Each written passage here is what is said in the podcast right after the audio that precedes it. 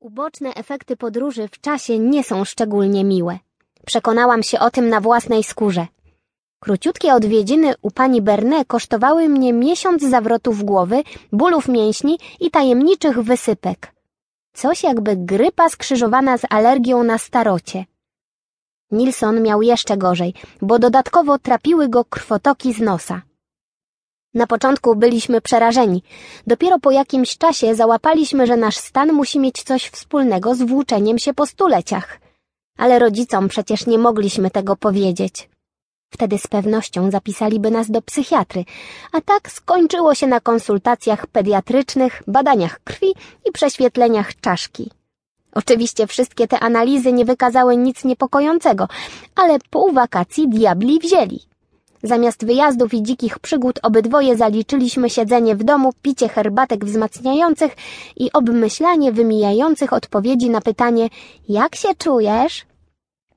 Na szczęście pod koniec sierpnia zaczęło nam się polepszać. Dalsze leczenie chyba by nas wykończyło. Pierwszego dnia, kiedy rodzice pozwolili nam się spotkać, zaprosiłam Nilsona do siebie. Obawiałam się, że wizyta u niego mogłaby się źle skończyć. Jego mama była święcie przekonana, że całe to chorowanie to moja wina. Z pewnością zaraziłam jej wychuchanego Nilsonka nieznaną dziewczyńską bakterią. Albo przywlokłam coś z karate. Przecież te okropne maty treningowe nigdy nie są myte. Dopiero rozmowa z moimi rodzicami, poparta wynikami badań, przekonała ją, że nie stanowię zagrożenia epidemiologicznego. Nilson był taki jak zwykle. Rzeczowy i nieco nieobecny. Trochę pogadaliśmy, a potem zostawiłam go samego w pokoju, bo zadzwoniła Natalka.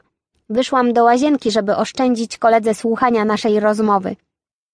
Jego wrażliwe uszy mogłyby nie znieść paplania o ciosach karate i ich konsekwencjach dla organizmu. Natalka ostatnio ma fioła na punkcie samoobrony. Kiedy wróciłam do pokoju, Nilsson stał przy oknie i łapał powietrze jak ryba. Dusisz się? zapytałam zaniepokojona.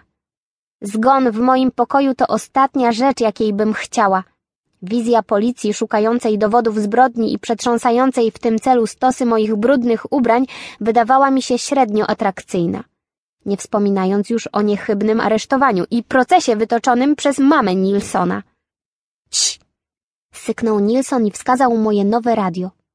Miało to oznaczać, że słucha. Odetchnęłam z ulgą. Słucha, czyli żyje. Z radia sączył się beznamiętny głos spikerki. Była to jedna z tych długich audycji o prawie i gospodarce, które Nilsona wciągają bez reszty, a mnie bez reszty nudzą. Przeprogramowałeś mi radio, zauważyłam. Co to za stacja? Y, wiem, FM. Pff, nie znam takiej.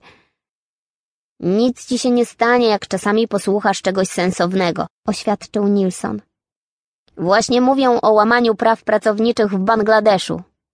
Wybierasz się tam? Nic nie rozumiesz, oburzył się. Małe dzieci harują za grosze, żeby uszyć ubrania, które my potem kupujemy w galeriach handlowych. Naprawdę cię to nie obchodzi? Przecież tam są łamane wszelkie możliwe przepisy. Popatrz.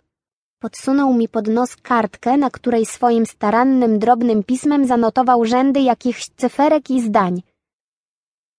Co to? Zapytałam, bo nie wypadało nie zapytać. Wynotowałem kilkanaście najważniejszych paragrafów, pod które można podciągnąć takie praktyki. Ograniczanie wolności, pozbawianie prawa do nauki, uniemożliwianie wykonywania obowiązku szkolnego, narażanie na utratę zdrowia, pozostawianie bez opieki, udręczanie. Nie miałam pojęcia, że można złamać tyle przepisów naraz, wyznałam otwierając szafę. I co zamierzasz z tym zrobić? Napiszę oficjalną notę do naszego rządu. Niech złożą międzynarodowy protest. To nic nie da, stwierdziłam. Jeśli my tym dzieciakom nie pomożemy, to nikt im nie pomoże. A masz jakiś pomysł? fuknął Nilsson. Hmm, muszę się zastanowić, odpowiedziałam. Wiesz, gdzie mi się najlepiej myśli? Gdzie?